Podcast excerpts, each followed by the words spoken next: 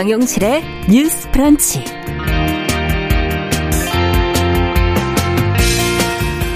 안녕하십니까. 정용실입니다. 어, 최근 여야 서울시장 후보와 정치인이 사용한 여성 관련 표현들이 논란이 되고 있죠. 엄마 리더십, 뭐, 그리고 아줌마라는 말. 아, 그냥 흘려들을 수도 있지만 정치인의 언어로 부적절하다는 지적이 나오고 있는데요. 어떤 점이 문제가 될 수 있을지 고민해 보도록 하겠습니다.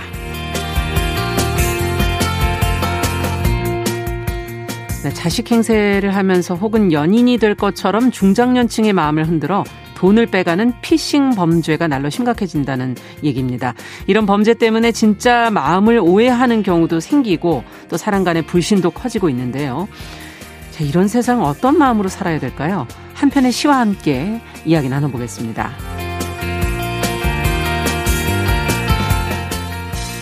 네, 식목일이 4월 5일인데 최근 몇 년 사이에 식목일 날짜를 좀 앞당겨야 하는 거 아닌가 하는 목소리가 나오고 있습니다. 지구 온난화로 봄철 기온이 상승하고 있기 때문인데요. 환경단체들이 말하는 이른바 온난화 식목일에 관한 이야기 들어보겠습니다. 3월 23일 화요일 정용실의 뉴스 브런치 시작합니다.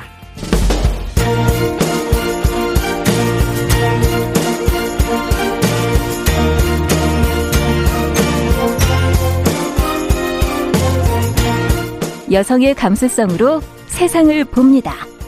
KBS 일라디오 정용실의 뉴스 브런치. 여러분의 의견을 기다립니다. 문자는 샵 9730으로 보내주세요. 짧은 문자 50원, 긴 문자 100원이 부과됩니다. KBS 모바일 콩, 유튜브를 통해서도 무료로 참여하실 수 있습니다.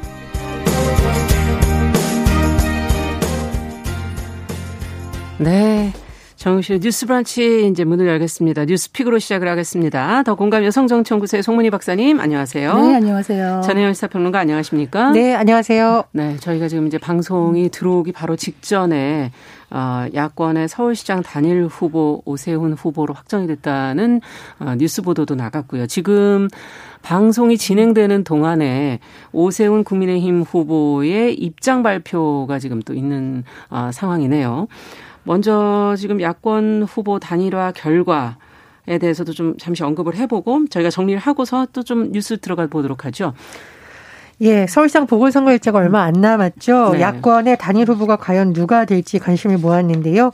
국민의힘 오세훈 후보가 국민의당 안철수 후보를 꼽고 야권의 서울시장 단일 후보로 선출이 됐습니다. 네. 자, 단일화 여론조사 전날 실시가 됐었는데요. 서울 거주자 3,200명을 대상으로 100% 무선 전화, 네. 휴대전화 여론조사를 통해서 진행이 됐고요. 적합도와 경쟁률을 묻는 방식으로 진행이 됐습니다. 다만 구체적인 여론조사 결과는 공개하지 음. 않을 것으로 지금 전해지고 있습니다. 자, 안철수 후보가 패배하면서 이제 오세훈 후보가 단일 후보로 나서게 되면 투표 용지에 기입된 안철수 음. 후보 기표란에는 사퇴가 표시될 예정입니다. 그렇죠.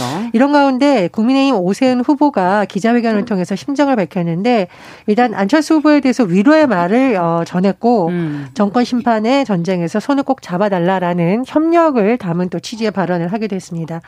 단일화로 정권을 심판하겠다라고 오세훈 후보가 강조를 했고요. 네. 시민의 명령을 반드시 받들겠다 이런 의사를 밝히기도 했습니다. 네. 자 어떻게 보시는지 한, 한 말씀씩은 듣고서 저희. 네. 지난 2주간 사실 이 두 후보의 단일화를 놓고 네. 많은 국민들이 관심을 좀 가졌어요. 음. 이거 어떻게 단일화하는 방식에 대해서 적합도냐, 뭐, 경쟁력이냐, 뭐, 예. 뭐, 유선이냐, 무선이냐 했는데 네. 힘들게 협상에 성공해서 했는데 결국 답이 나왔습니다. 음. 어, 서로에 대해서 이런 말을 했어요. 경쟁은 치열하게, 화합은 확실하게 어. 이런 얘기를 했는데 지금 안철수 후보의 아직 그 성명이 나오지 않아서 어떤 예. 말을 할지 좀 기대가 됩니다. 어, 남아있는 한 2주 동안의 기간 동안에 안철수 후보를 지지했던 층이 또 어떤 그렇죠. 어, 후보를 밀 것인가도 관건이고요. 네. 또 이제 야권의 단일화가 됐기 때문에 여당에서도 제대로 한번 이제 단일화된 후보를 상대로 진검 승부를 한번 해보겠자 음. 이렇게 의혹에 불탈 수가 있는 상황인데 여야가 다 단일화가 된 거죠. 아 오세훈 네. 후보 같은 경우에는 참 돌고 돌아서 다시 서울시장 후보로 음. 오면서 약간 울먹하는 걸 보니까 본인은 감회가 많이 새로울 것이다. 음. 서울 시민에게 마음 의 빚을 갚겠다고 했는데 음. 깨어 있는 서울 시민이 어떤 판단을 할지 기대가 됩니다. 네. 어떻게 보십니까? 예, 근데 이제 단일화는 선거로 가는 한 과정이지 음. 최종 결과가 아니니까 그렇죠. 앞으로 또 민주당 박영선 후보와 야권의 후보가 얼마나 치열한 경쟁이 지킬지 그렇죠. 좀 봐야겠죠. 그리고 유권자로서 바라는 점이 있다면 이번 서울시장 보궐선거의 경우에는 여권도 야권도 후보 단일화 진통이 계속되면서 음. 후보들의 정책은 뒤로 밀리고 맞습니다. 누가 후보냐 이것만 너무 부각이 된 좀 아쉬움이 음. 있습니다. 그래서 이제부터라도 후보들이 정책을 좀 더 가다듬고 음. 유권자들한테 정책으로 호소하는 선거를 펼쳐줬으면 좋겠다 이런 그렇죠. 생각이 들고요. 네. 오늘 우리 주제도 다르겠습니다만 선거가 치열하다고 해서 약자를 빗대어서 상대를 공격하는 방식은 이제 안 했으면 좋겠다 이런 말씀 드립니다. 맞습니다. 4월 7일 재보궐선거에서 정말 정책으로 국민의 삶을 좀 변화시켰으면 좋겠고요. 자, 지금 마침 언급을 해주셔서 정치인들이 이제 사용하는 용어들, 이제 올 한 해가 아무래도 어, 선거에 음. 에, 아마 해가 되지 않을까 싶고 이런 표현들을 미리 미리 저희가 좀 언급을 해서 좀 제대로 된 정치를 좀 보여줄 수 있기를 저희도 좀 바래봤으면 좋겠는데 그동안 좀 문제가 됐던 것들을 한번 좀 정리를 해볼까요? 어떤 표현들이 문제가 됐었나요? 그러니까 여권도 야권도 굉장히 사실 우리가 특 특별 어떤 성별에 대해서 차별을 주장하는 말이라던가 예. 장애인을 빗대어서 뭔가 비하라는 표현은 조심을 해야 됩니다. 그렇죠. 우리 프로그램에서 여러 번 당부를 했는데 네. 왜 슬픈 예감은 틀리지 않을까요? 음. 자 올해도 역시나 이런 문제 제기가 나오고 있습니다. 네. 예를 들면 자 우리 박영선 민주당 후보의 경우에는 여성 후보죠. 그렇죠. 그런데 이 박영선 후보를 어떻게 좀 강조하려다 보니 자꾸 나오는 말이 엄마 리더십이에요. 음. 물론 이제 엄마 리더십 자체가 좋냐 나쁘냐는 좀 문제의 소지가 있지만 네. 어, 이낙연 민주당 상임선대위원장이 유치원의 친환경 무상급식 추진하겠다라는 취지를 강조하면서 엄마의 마음가짐, 음. 엄마 리더십 이렇게 강조를 했습니다. 그런데 이제 야권에서 나오는 비판은 어, 돌봄이라는 것이 우리 사회적 과제이지 왜 꼭 여성만 해야 되는 것이냐. 음. 자꾸 그렇게 하지 않았으면 좋겠다라는 비판이 나오고 있고 김종민 민주당 최고위원이 이제 그린벨트 해제 논란과 관련해서 음. 그린벨트 해제가 성별을 바꾸는 것보다 어렵다라고 했었는데 어 정의당을 비롯한 진보 진영에서는 그렇게 비유할 표현이 없냐. 왜 굳이 성소수자 얘기를 들어야 되냐. 네. 인권 감성을 더 가져라. 그러네요. 이런 지적이 나오고 있습니다. 네. 야권도 참 이런 논란에서 자유롭지 못한데 자, 국민의당 안철수 후보, 물론 이제 오늘 같은 경우에는 이제 사퇴의 의사를 음. 밝히지 않을지 봐야겠지만, 최근 발언을 보면은 민주당의 박영선 후보를 빗대어서 도쿄의 아파트를 가진 아줌마 이렇게 음. 표현을 했습니다. 자, 그런데 이제 아줌마라는 것이 물론 사전적 정의만 살펴보면 음. 결혼한 여성을 칭하는 아주머니를 낮춰 이르는 말 혹은 부모와 같은 학렬의 여성을 부르는 말이 나는데 네. 우리가 상대당의 후보에 대해서 아줌마 이렇게 네. 말하는 것은 부정적인 용어로 사용한 것이 아니냐라는 음. 비판이 나오고 있어요. 이에 대해서 당시 안철수 후보가 나는 집 없는 아저씨다 이렇게 얘기를 했는데 음. 아줌마 아저씨라는 용어를 꼭 선거 과정에서 어, 후보에 빗대어 써야 되느냐라는 음. 거죠. 그리고 성별을 분리해서 자꾸 뭔가 비하려는 음. 문화 없어져야 된다는 지적 나오고 있습니다. 아 저는 또 이제 이 정치인들이 정말 반성이 필요하고 국가 인권위에서도 계속 권고 사항이 나오는데 그렇죠. 장애인을 어떤 빗대서 상대를 비판하는 용어 음. 쓰면 안 되는데 최근에 김은혜 국민의힘 대변인이 어, 꿀 먹은 벙어리 이런 표현을 썼다가 장애인 비하라는 음. 비판을 받은 적이 있고요. 예전이죠. 2017년 7월 이현주 당시 의원이 파업 중인 학교급식 노동자를 가리켜서 밥하는 아줌마라고 음. 말했다가 비판을 받고 기자회견 열어서 직접 사과한 바 있습니다. 음.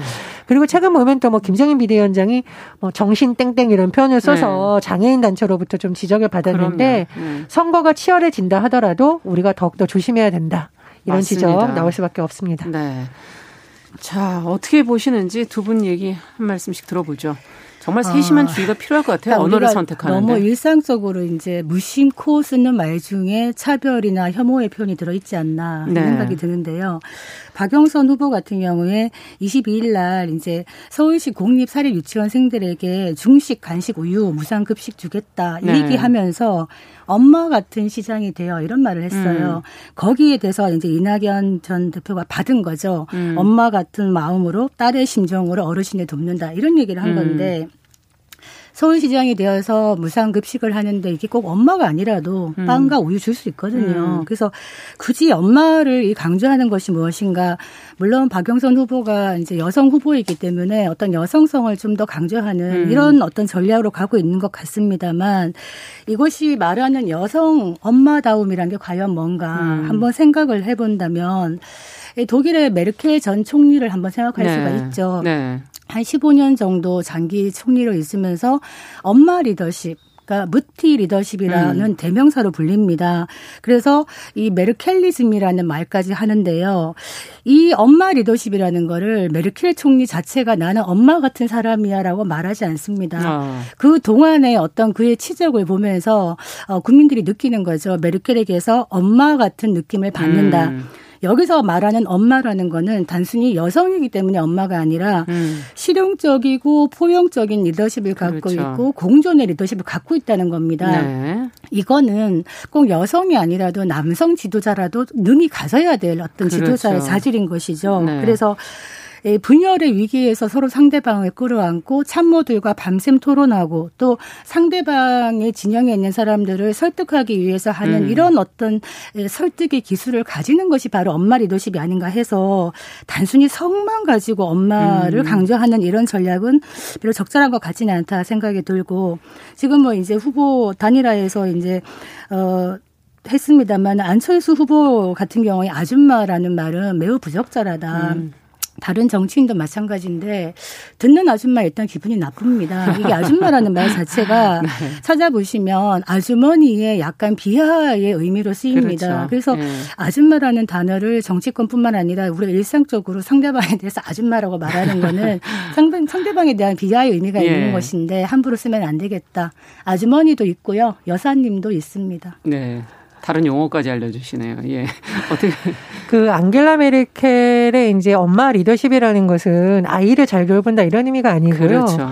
독일이 역사적으로 여러 가지 좀 아픈 부분이 음. 있었잖아요. 그런 아픈 부분에 대해서 사과하기도 하고 아. 또 워낙 정치적으로 첨예하게 있었던 상대 정당의 사람들도 뭔가 포용하려고 하는 연정 그렇죠. 이런 여러 가지 포용적이고 부드럽지만 또 역사적 문제에서는 강인하다 이런 음. 의미가 있는 거지 뭐 밥을 잘한다던가 아이들 아이들을 잘 챙긴다 이런 거하고는 음. 거리가 있습니다. 그러니까 음. 이 엄마 리더십 자체가 좋다 나쁘다기보다는 어떤 맥락에서 쓰였냐를 봐야 되는데 어제 같은 경우는 이제 무상급식과 관련해서 아이들 돌봄을 너무 음. 엄마 리더십에 맞췄기 때문에 비판이 조금 더 나온 것이 아닌가 생각이 그렇죠. 들고요. 네.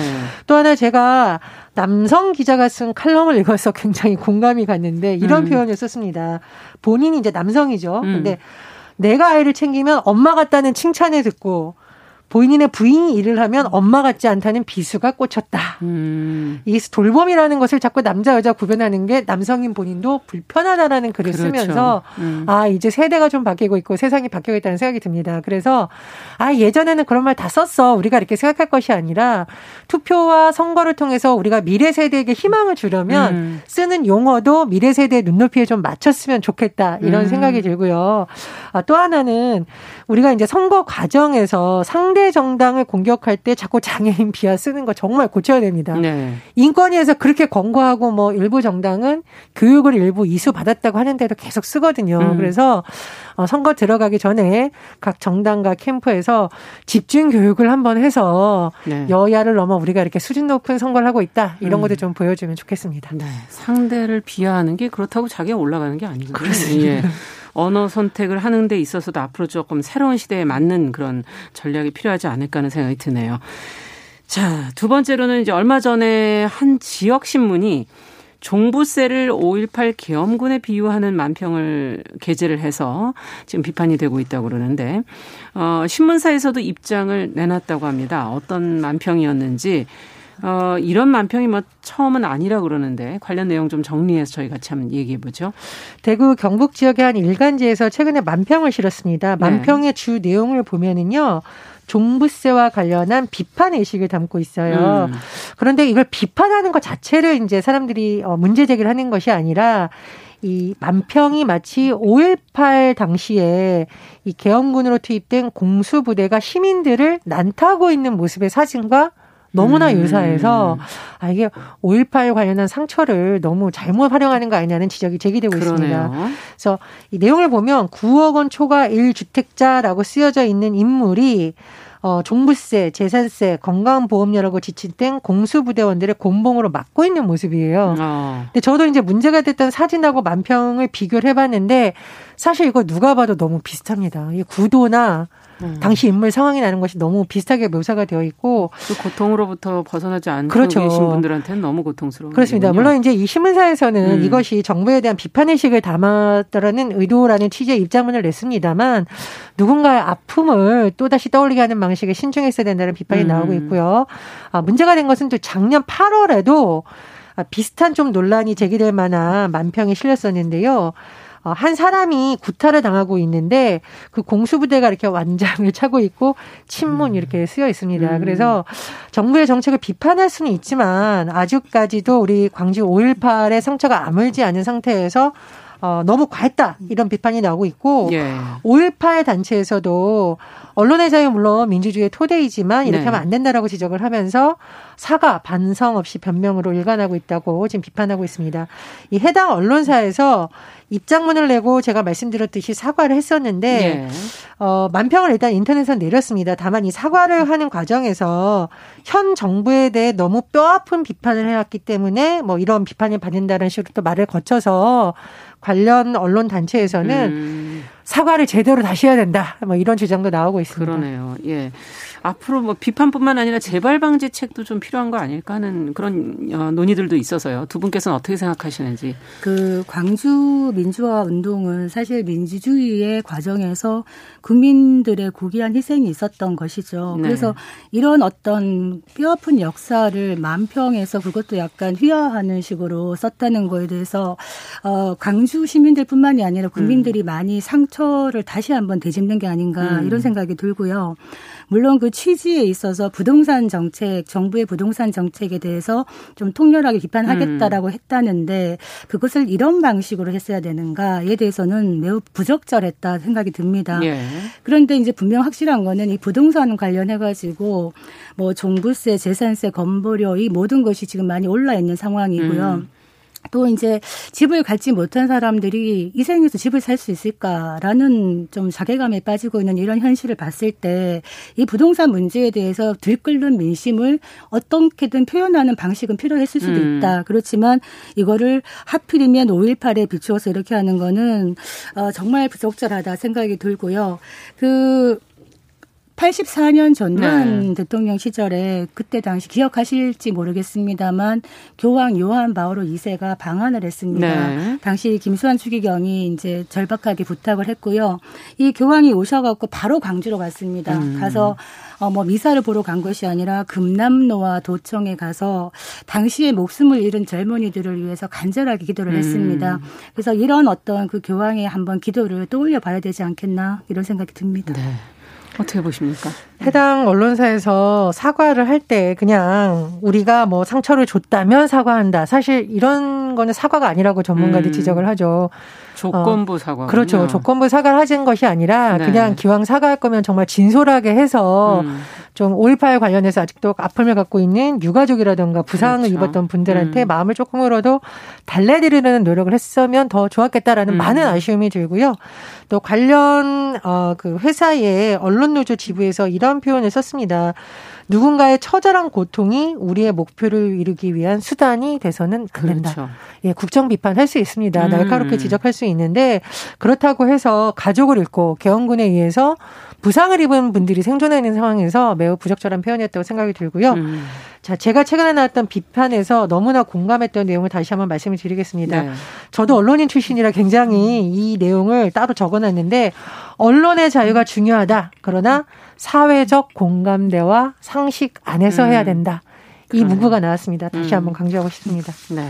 사과에도 기술이 필요하죠. 음. 그 개인 간에도 마찬가지입니다. 사과를 음. 할때 나는 그럴 의도가 아니었고 나는 그런 취지가 아니었는데 음. 네가 기분 나빴다면 나는 사과한다. 음. 이게 가장 적절하지 못한 사과의 그러네요. 방식입니다. 음. 그리고 최근에 5.18 어, 당시에 계엄군이었던 분이 어, 5.18 광주 희생자 그 관련 가족을 찾아서 절을 하면서 사과하는 모습이 예, 예, 보도됐었는데 저는 그 음. 모습을 보는데 음. 아 그래도 어른이란 저런 거다 잘못을 했지만 인정하고 음. 사과하고 거기서 진정한 용서가 시작이 된다라는 그렇죠. 생각이 들었거든요. 예.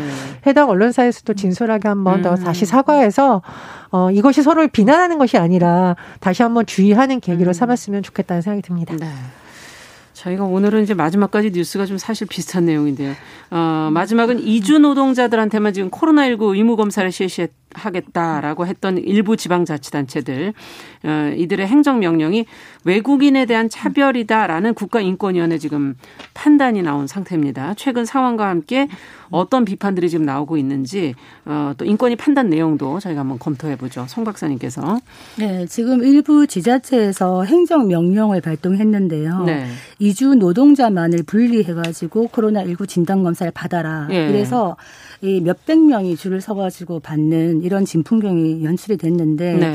여기에 대해서 인권위에서 이거 이주 노동자만을 이렇게 분리해가지고 하는 검사를 시키는 행정명령은 차별이 맞다 음. 이렇게 인정을 했고요.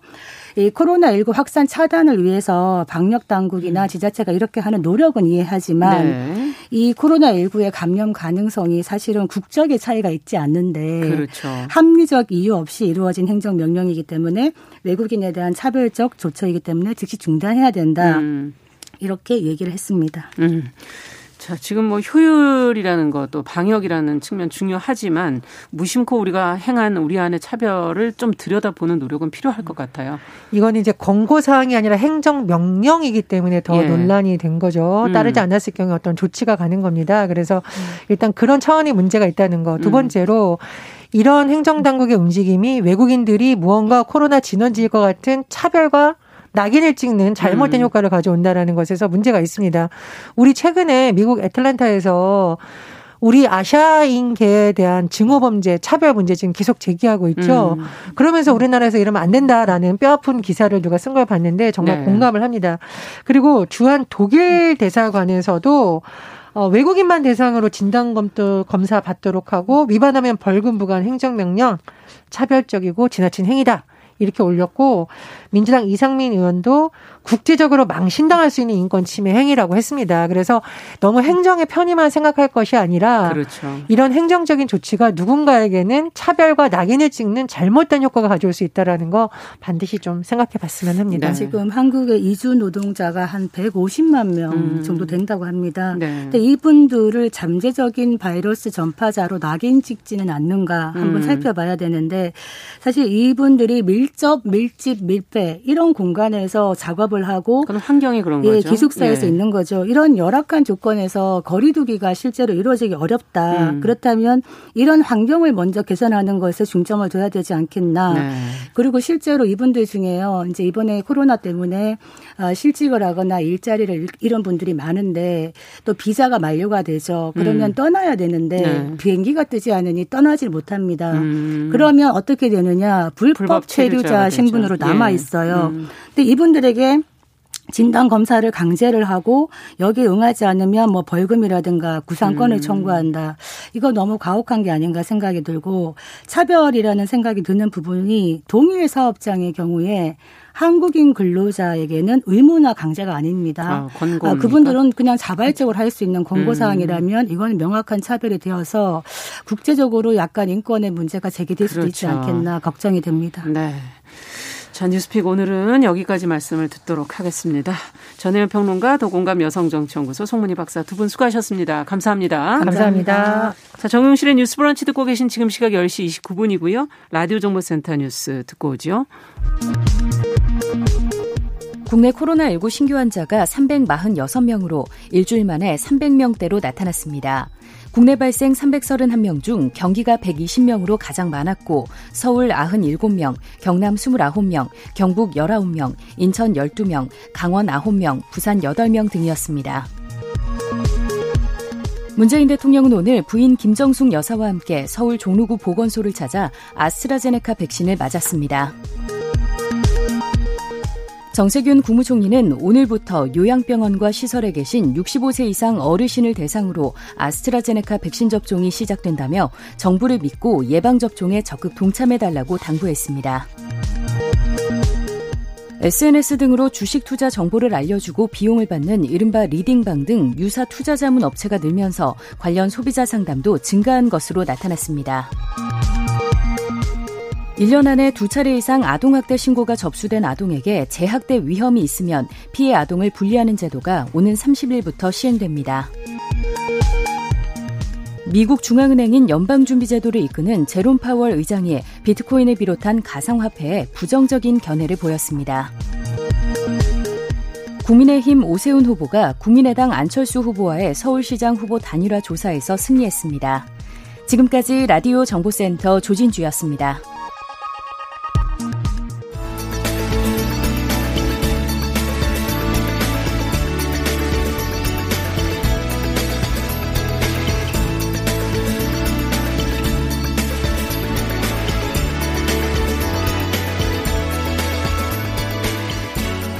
세상을 보는 따뜻한 시선.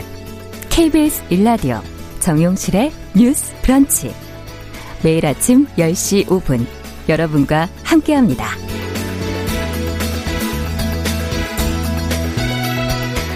네, 정용실의 뉴스 브런치 듣고 계신 지금 시각 10시 31분입니다. 자, 이번에는 시인의 시선으로 뉴스와 세상을 좀 들여다보도록 하죠. 오늘도 시시한가 방수진 시인과 함께하겠습니다. 어서 오십시오. 네, 봄맞이 잘하고 계시죠? 세상 맛있게 읽어주는 시인 방수진입니다. 네.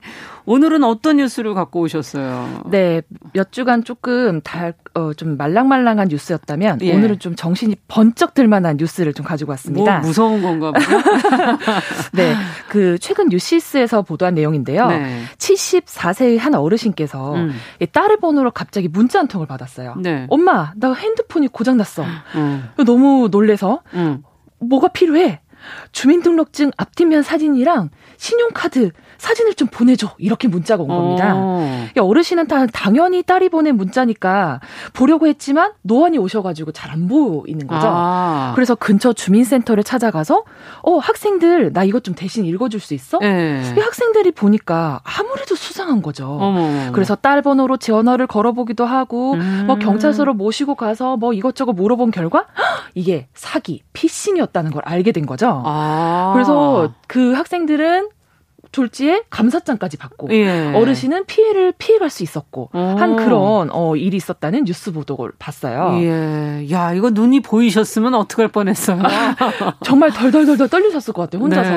음. 야 이걸 또 다 죽으서도 걱정하셨을 거고 그렇죠. 만약에 예.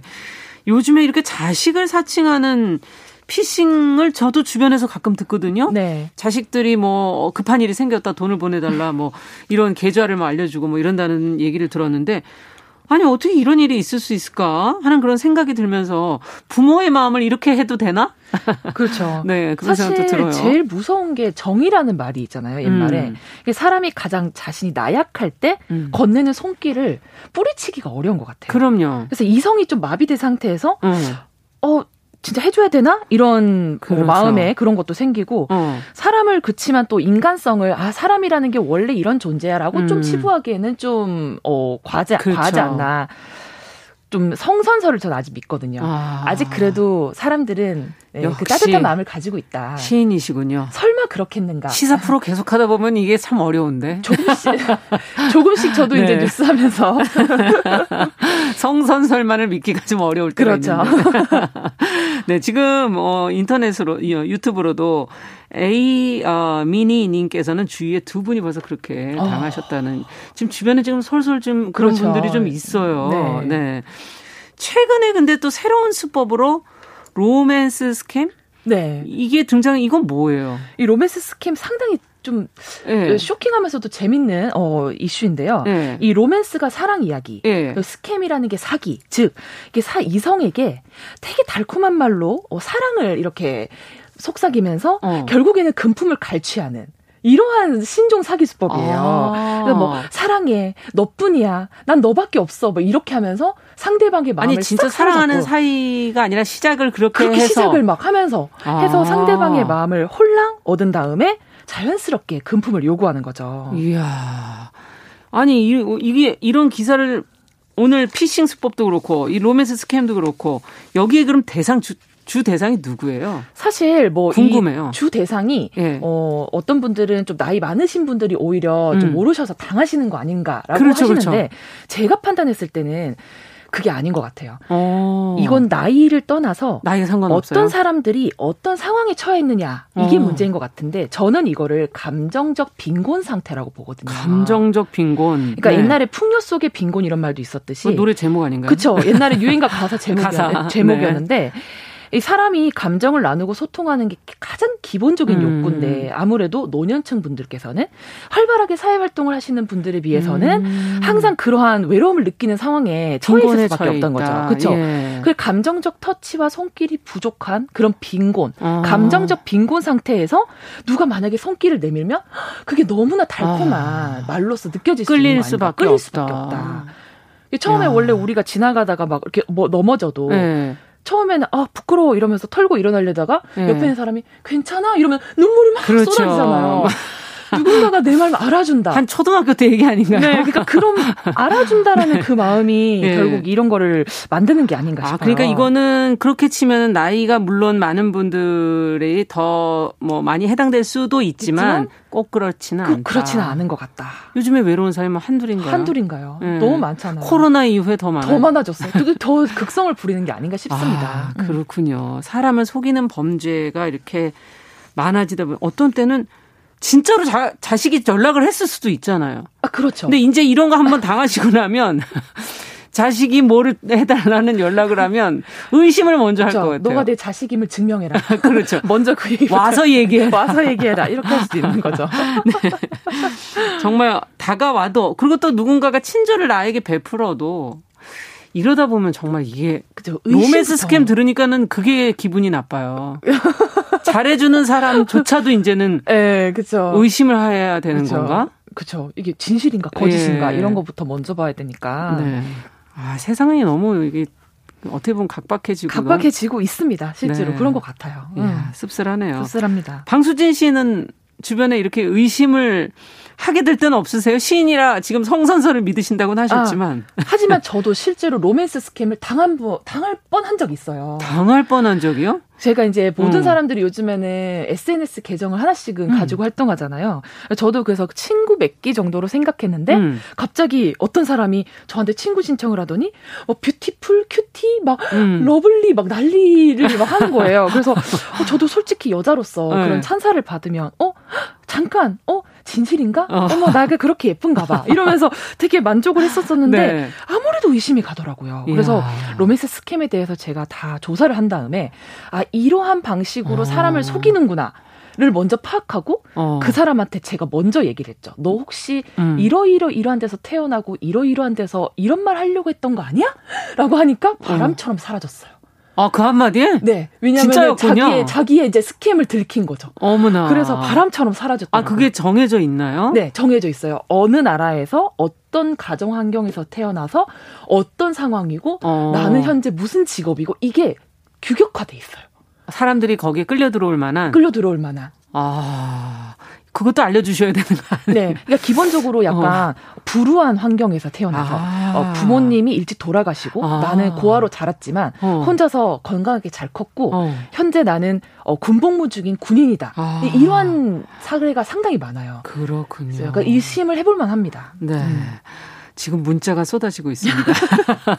놀라셨을 것 네. 같아요. 네. 조혜숙님께서는 저희 어머니도 비슷한 문자를 받으셨다. 피싱 문자인 거 알고 땅끔하게 혼내는 문자까지 보내셨는데 얼마 안 지나 또 왔더라. 어이가 없어 하셨다. 네. 유현숙님께서는 이런 문자 수시로 온다고 음. 휴대전화를 어머니께서 잃어버리셨는데 인, 어, 엄마 나 어, 휴대전화 잃어버렸는데 문자 줘. 어떻게 휴대전화 잃어버렸는데 그 문자 문자를 잘 내는 어떻게 올 수가 있죠? 네, 하여튼 재밌네요. 강주영님께서는 SNS 푸사를 딸 사진으로 했더니 잘생긴 녀석이 메시지를 보내더군요. 어머나. 이것도 로맨스 스캠일 가능성이 있죠. 아, 저한테도 그러고 보니까 문자가 왔었네요. 갑자기 떠올랐어요. 정황이 없으셨나요? 예. 엄마 뭐 어쩌고 저쩌고 그러면서 왔었던 어. 게 있었는 것 같은데 저희는 워낙 아들이 문자를 안 해요. 그래서 제가 저는 이런 아들 없는데요. 아, 이런 네. 자식 없는데요. 하고 다시 보내지 말아주세요. 하고 어. 문자를 보냈죠. 이야, 그러고 보니 안 당한 사람이 없군요. 주변에. 네. 야, 여기에는 어떤 시를 읽어야지 이분들의 마음을 위로하고 우리가 저, 제대로 좀 다독여 줄 수 있을까요? 네. 그 저는 사실 좀 무거운 이야기일 수 있지만 음. 그래서 이런 어, 스캠을 당하지 않기 위해서 음. 우리가 좀 가져야 되는 자세에 대해서 자세. 좀 준비를 해봤습니다. 시를. 네. 네. 그럼 같이 한번 들어보도록 할까요? 어떤 시입니까? 네, 김용택 시인의 달이 떴다고 전화를 주시다니요라는 시인데요. 아, 같이 한번 들어보죠. 네.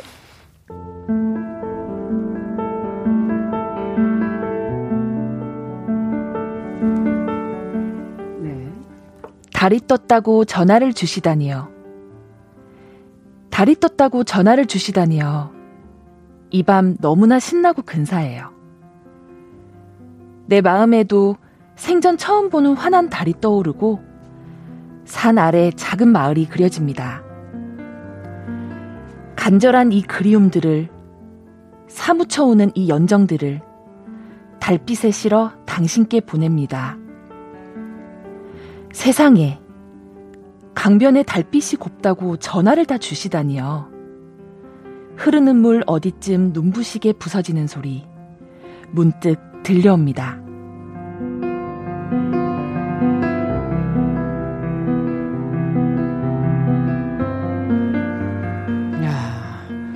로맨스 scam이라는 것만 안 들었으면 이 시가 더.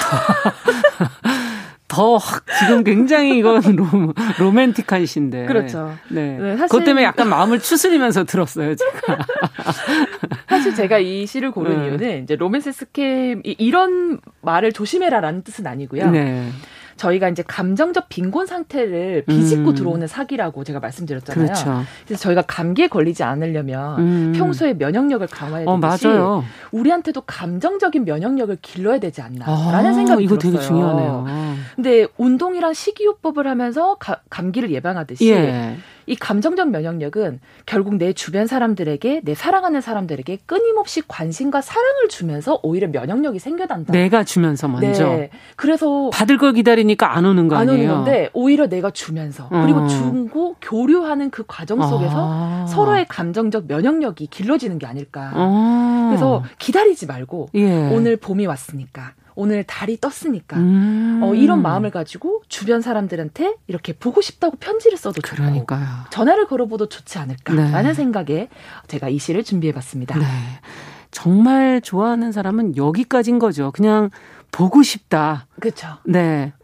뭘 달라 이게 뭐 아니라 그럼 천만 원 이런 얘기가 안 나오는 거죠. 그런 게 없이 그런 조건이 없이 그쵸. 네 달빛만 봐도 어 생각이 나고 네 음. 소리 물 부서지는 소리만 들어도 또, 문득 당신의 목소리가 듣고, 듣고 싶고, 네. 예.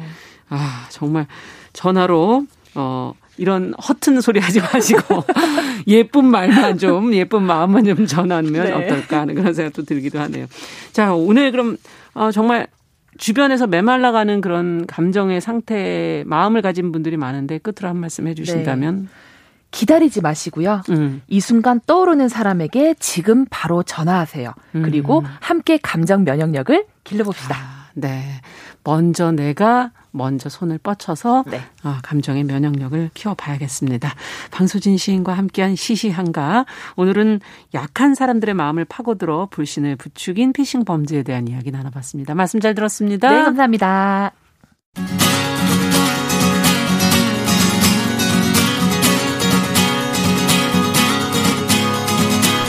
가면 길이 됩니다. 여러분과 함께하는 정용실의 뉴스 프런치. 월요일부터 금요일까지 방송됩니다.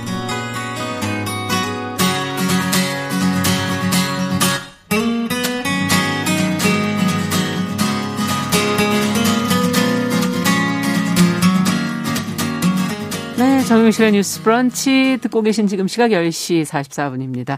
필환경 시대를 맞아서 기후변화의 심각성을 좀 되짚어보고 환경 이슈를 살펴보는 시간이지요. 환경하자 서울 환경운동연합의 이유리 팀장 자리해 주셨습니다. 어서 오십시오. 네, 안녕하세요. 이유리입니다. 오늘은 어떤 얘기를 해볼까요? 어, 우리 나무 하면 나무. 네, 생각나는 기념일이 4월 식목일. 5일. 네, 맞아요.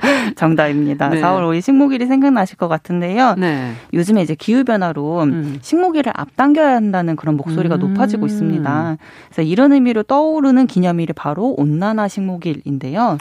예전에는 온난화... 식목일에는 정말 나무를 많이 심었었는데 학교에서. 네, 네, 맞아요. 근데 그게 지금은 아직도 지금 4월 5일이 안 왔지만 벌써 날씨가 낮에는 기온이 꽤 올라가잖아요. 맞아요. 네, 꽤 네. 올라가죠. 오늘도 한 18도까지 찍는다고 아. 그러더라고요. 근데 온난화 식목이라는 식목일이라는 말은 표현을 처음 들어보는데 어떤 걸 의미하는 건가요, 이거는? 어, 일단 어제에 이어서 오늘도 굉장히 날씨가 전국적으로 음. 많이 따뜻하던데 문득 이런 의문 드실 거예요. 3월이 원래 이렇게 따뜻했었나? 이런 3월은 늘 좀 추웠 죠 네, 보통 이렇게 네, 예상... 신학기가 시작되고 늘. 네, 맞아요. 신학기 시작되면 네. 좀 추웠는데 왜 이렇게 네. 따뜻하지 싶은 생각이 드실 텐데 네. 실제로 80년 전과 이제 기온을 비교를 했을 때 4월 초에 나타났던 그 날씨, 그 기온이 지금은 3월 중하순쯤에 나타나는 것으로 아. 지금 확인이 되고 있습니다. 야. 바로 이게 기후 변화 때문인 거죠. 그래서 기온이 점차 상승하고 원래 이제 좀 더 후에 음. 나타났던 그런 날씨들이 점점 더 앞당겨서 지금 네. 여의도에도 벚꽃이 일부 그 해가 좋은 쪽엔 다 폈어요. 어, 지금 보러 가야겠네요. 네, 저희 KBS 옆으로도 쫙 펼. 이게 보통 4월 초 정도의 피거든요. 네, 네, 네. 네, 근데 지금 뭐 축제랑 상관없이 꽃이 다 폈어요 남쪽. 그러니까 네, 개화 시기도 점점 앞당겨지고 네, 있는 것뭐 같아요. 개나리는 당연히 다 폈고 진달래도 뭐 다 보셨다고들 오, 얘기하시고. 네네네. 네, 네. 어제 진달래 봤습니다. 네. 음. 이러니까는 정말 좀 변화가 필요하긴 하겠네요. 네. 이게 그 1949년도에 음. 나무를 아끼고 또 잘 가꾸도록 국민들에게 권장하기 위해서 제정된 날짜가 바로 식목일인데요. 네. 이제 지금 현재는 국가적인 행사로 거의 치러지죠. 거의 대부분 이 날짜, 이 이후부터 식재 행사가 시작이 되는 날이라고 아. 보셔도 무관하실 것 같아요. 근데 이제 이런 식목일이 조금 더 자세히 설명드리면 식목일이 본격적으로 시행된 1940년대 평균 기온이 7.9도였었는데요. 7.9도. 네. 이에 비해서 최근 이제 한 07년부터 16년까지의 온도를 살펴봤을 때 예. 4월 5일 평균 서울 평균 기온이 무려 10 도, 10.6도까지 육박하는 것으로 아, 나타나가지고 네. 거의 한 2.3도가 올라가는 것으로 보여졌고 이게 지금 지, 구 온난화, 즉 기후 변화의 영향으로 기온이 음. 높아지고 있나, 있다는 것을 알 수 있었습니다. 네. 근데 이게 또 식재를 할 때 중요한 게 땅속 온도인데 땅 속에 네, 그 땅속 온도 그 땅부터 이제 5cm 이내의 그 땅속 온도를 살펴봐도 예. 4.9도까지 상승을 한 것으로 확인이 되어서 오. 나무의 또 활착률이나 또는 뭐 이렇게 나무가 잘 자라는 그런 것들을 잘 살펴봤을 때는 이런 온도들을 무시할 수 없는 거죠. 아, 식물을 정한 게 그때 심어야 이제 잘 자랄 수 있다는 의미에서 그때 1940년대 때 지정을 한 건데 온도가 올라가니까 이제는 그러면 날짜를 어쩔 수 없이 옮겨야 되나? 진짜 그런 생각이 드네요. 네, 맞습니다. 음. 단체에서는 어, 떻게 생각하고 계세요? 저희 서울환경연합이 이미 이제 2010년도부터 이런 지구온난화 기후변화에 대해서 이제 고민을 하다가 음. 매년 3월 중하순 즈음에 이제 온난화 식목일이라고 지정을 해서 음. 매년 이제 한 2, 300명의 시민분들이랑 나무 심는 활동을 하고 있거든요. 네. 그래서 뭐 여의도 색강이라든지 음. 또는 서울 곳곳에 이렇게 나무를 심으면서 숲을 조성을 해왔고 음. 올해로는 12회를 맞이를 했습니다. 네. 네. 이런 식으로 각가지 이제 캠페인들을 또 환경단체들이 많이 하고 있어요. 예. 식목일이 제정된 그 연대에 식목일을 제정을 했었던 그 이유가 뭐 음. 역사적인 의미도 있고 또 식재를 행사하기 굉장히, 굉장히 좋은 날씨였다. 그렇죠. 뭐 이런 여러 가지 이유들이 있는데 지금 현재 이제 이런 지구 온난화로 인해서 조금 더 음. 앞당기자는 의미로 이런 온난화 식목일을 지정을 하는 거죠. 그렇군요. 그러니까 나무를 심을 때 또 나무가 자랄 때 이 기후 변화가 아무래도 영향을 미치겠어요. 네, 맞습니다. 많이 예. 미쳐요. 좀 더 자세히 설명을 드리면 나무는 봄에 가능한 빨리 심는 게 좋거든요. 음. 이게 연구가 여러 개 있었는데 쉽게 네. 말해서 겨울에 얼었던 그 땅이 네. 녹는 그 시점에 심는 게 가장 좋다고 그러더라고요. 아. 저온기 때 심으면 온도가 낮아서 나무에서 증발되는 수분의 양이 적어서 잘 살아남기도 하고 음. 너무 따뜻해진 날씨에 나무를 심으면 온도가 높으니까 건조해지잖아요. 네. 그래서 활착 그 즉 옮겨 심은 식물이 새 땅에 적응하는 것을 활착이라고 하는데 음. 활착에 어려움이 따르는 것으로 나타났습니다. 네. 네, 물론 나무마다 수종마다 이런 성질이 다 달라가지고 음. 모두 다 똑같지는 않고 또 나무는 언제 심어도 상관없다는 그런 일부 전문가들의 의견도 있는데 음. 이게 또 관례적으로 시행했던 그 날짜가 바로 식목, 식목일이거든요. 그렇죠. 정부에서 주도하는 행사이기도 음. 하고 근데 이 한 해의 식목 행사가 이 날짜 이후부터 계속 널리 퍼지기 시작을 하거든요. 음. 그게 네. 시작점이다 이런 거군요. 네, 맞아요. 이게 제가 이게 통계율을 살펴보니까 음. 현재 전국적으로 심어진 한 7, 80% 정도의 나무가 5월, 6월에 심어졌더라고요. 그때 한창 더울 때 아닙니까? 그렇죠, 맞아요. 4월, 5일 이후부터 이제 슬슬 심기 시작을 해서 아. 대략 대부분의 나무가 그때 심어지게 심어진다. 되는 거죠. 네. 네 나머지 2, 30%의 나무가 4월 이전 이전에 이렇게 심어졌었는데 음. 이때 심어진 나무의 활착률도 90%에 달해서 거의 성공적으로 나무가 잘 이식되었다, 나무가 음. 잘 조성되었다라고 보고 있습니다. 네. 어떻게 해야 될까? 진짜 좀 이렇게 계속 이게 뒤로 가면 5월, 6월 생각해 보니까 좀 건조하기도 하고 한창 뜨거워져서 거의 여름 날씨에 가까워지고 있기 네네, 때문에 네, 어 앞서 얘기해 주셨듯이 나무는 사실 그 수분이 좀 있어 처음에 자랄 때는 수분이 있어야지 어뭐 씨앗이든 나무든 오, 네, 잘 자라니까 아마 그 겨울에 얼었던 게 녹는 그 수분으로 땅이 촉촉할 때 아마 심으라는 그런 얘기인 것 같은데요. 네, 네. 변경하면 되지 않나요? 이렇게 복잡한가요? 갑자기 그런 생각이 드네요. 저도 빨리 변경했으면 네. 하는 바람이에요. 조금 앞당기면은 뭐 나무가 가장 좋을 시기에 네. 심으면 그것도 더 좋지 않을까 이런 생각도 드는데. 네, 맞습니다. 어, 이게 정부에서도 그동안 논의가 되게 여러 차례 음. 진행이 되었더라고요.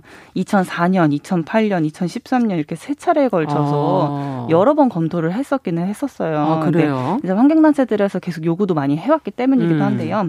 그때마다 번번이 무산된 이유가 지금까지 도 4월 5일이 계속 식목일인 이 이유는 네. 행정 비용과 그런 역사적인 의미 때문이라고 하더라고요. 행정 비용과 역사적 의미. 네, 이런 비용이 뭐가 들지 싶은 생각도 저는, 드실 예, 텐데 좀 더 구체적으로 알고 싶은데요. 어, 네. 식목일이 식재된 것 그 이외에 이제 역사적인 그런 의미는 신라가 삼국 통일을 한 날이래요. 이 날짜가. 아, 그래요? 그, 이게 삼국 통일이랑 처음 들어요, 지금. 있기도 네. 하겠죠.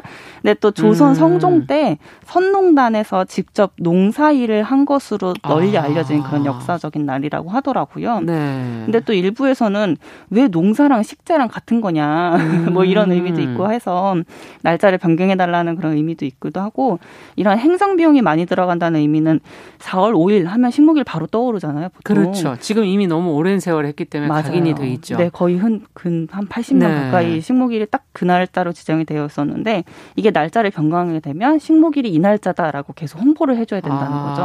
이런 비용들이 불필요하지 않겠냐 아. 이런 의미로 행정 비용 때문에 이렇게 번번이 무산되었었습니다. 음. 근데 저는 이게 사실 이런 기후 변화 영향을 좀 더 많이 고민을 하고 음. 또아 식재를 빨리 해야겠다라고 생각을 한다면 이것도 감내할 수 있는 일이라고 생각이 음. 되거든요. 그래서 저는 좀 더 이거를 잘 검토해 봐 줬으면 하는 바람입니다. 음. 식목일 전부터 그러면은 쭉 심다가 식목일에 마무리하시면 안 될까 어. 하는 생각도 지금 어, 그 이후로 방법이네요. 이후로 지금 5월 6월까지 계속 한다고 하니 음. 그거를 좀 앞당기는 것도 방법이 아닐까 네. 예 그런 생각도 들고요. 음, 음 어떻게 보세요? 오. 나무를 그러니까 제가 앞당기자는 건 이제 3월에 말씀해주신 그 가장 좋을 기간에 네. 심는 거. 그렇죠. 3월 음. 중하순부터 심는 게 가장 좋은 거라고 생각이 돼요. 땅이 음. 얼었던 땅에 녹았을 그 시점부터 음. 식재 식재를 해오면 제일 좋을 것 같은데 최근에 정부에서 음. 이 식목일을 앞당기 자는 그런 내용들이 좀 나오고 있더라고요. 네. 그러니까 기후변화 뭐 2050 탄소 중립 이런 것도 선언을 많이 했고 그렇죠. 기후변화에 의해서 나무를 많이 심어야 된다라는 그런 의미도 조금 공감을 하면서 음. 계속 반대만 해왔던 산림청이 이제는 조금 태도를 바꾸어가지고 아. 기후변화를 인정을 하고 기온 상승에 따라서 식목일을 조금 더 앞당기는 타당성 여부를 검토하겠다라는 아. 계획까지 발표를 했습니다. 네, 나무라는 네. 게참 중요하잖아요. 네, 맞아요. 저희 예전부터도 뭐 어린이 때 봤던 뭐 아낌없이 주는 나무, 음. 뭐 자기 아예 뭐 하나도 안 남기고 다 주잖아요 사람들한테. 네, 네. 예. 이 기후 변화에서도 나무는 상당히 중요한가요? 그럼요. 엄청 중요한 게 우리가 배출하는 탄소를 적게 배출하는 것도 되게 중요한 기후변화 대응법 중에 하나인데요. 네. 그런데 이제 이것과 동시에 이제 탄소 저감과 이제 동시에 중요한 게 탄소 흡수이거든요. 흡수. 이미 배출되어 있던 탄소를 흡수하는 것도 굉장히 좋은 그렇게 대응하는 좋은 방법 중의 하나입니다. 아. 네, 나무는 잘 알려진 것처럼 기후변화에 대응하는 첫 번째 탄소 흡수원입니다. 아. 이렇게 자연적으로 그리고 인공적인 게 아니라 자연적인 거잖아요. 그렇죠, 그렇죠. 자연적으로 이런 탄소 흡수원들을 빨리 마련하지 못한다면 사실 기후변화 대응에 굉장히 늦춰질 수밖에 없는 상황인 음. 거죠. 그렇군요. 그리고 또 이제 음. 사실 제 마음 같아서는 온난화 이런 식목 일, 식목 음. 일이 아니라 식목 월이었으면 좋겠어요. 아 예. 네. 한달 내내 아. 나무를 심는 거예요. 원래 하루 만에 딱 심기는 어렵죠. 그렇죠. 네. 네. 식목 일에 막 우르르 음. 다 몰려가서 이렇게 나무를 심는 게 아니라 사실 음. 이제 좀 기간을 두고 음. 이런 기후 변화를 생각을 하면서 나무를 계속 심어 오는 그런 음. 국민적인 행사가 되었으면 하는 바람이기도 하고 네. 또 말씀하신 것처럼 아낌없이 주는 나무라고 하잖아요. 음. 기후 변화로 뜨거워진 도시 이런 서울 같은 대도시를 식혀주는 역할을 하는 게 바로 또 나무이거든요. 네. 나무가 모아, 모여지면 숲이 되고 그 숲이 또 한 나라가 되는 그런 나, 그, 그런 방식이기도 하기 때문에 네. 온실가스 미세먼지를 줄여주고 또 신선한 산소를 배출해주는 이런 나무가 더 많이 심겨졌으면 하는 바람이기도 합니다. 네. 우리 주변에 사실 산이 많기 때문에 나무를 잘 심고 하면 음. 어, 건강하게 저희가 살 수 있지 않을까 하는 그런 생각도 드는데. 네, 맞습니다. 네, 미리미리 식목일 이전에 많은 분들이 좀 좋을 때 나무들을 심어주시면 좋겠네요. 네. 오늘 환경하자 서울 환경운동 연합의 이우리 팀장과 함께 온난화 식목일 식목월까지도 얘기를 해주셨어요. 예, 같이 생각해봤습니다. 말씀 잘 들었습니다. 감사합니다. 정용실의 뉴스브런치 3월 23일 화요일 순서 이제 마무리해야 되겠습니다. 저는 내일 오전 10시 5분에 다시 찾아뵙겠습니다. 감사합니다.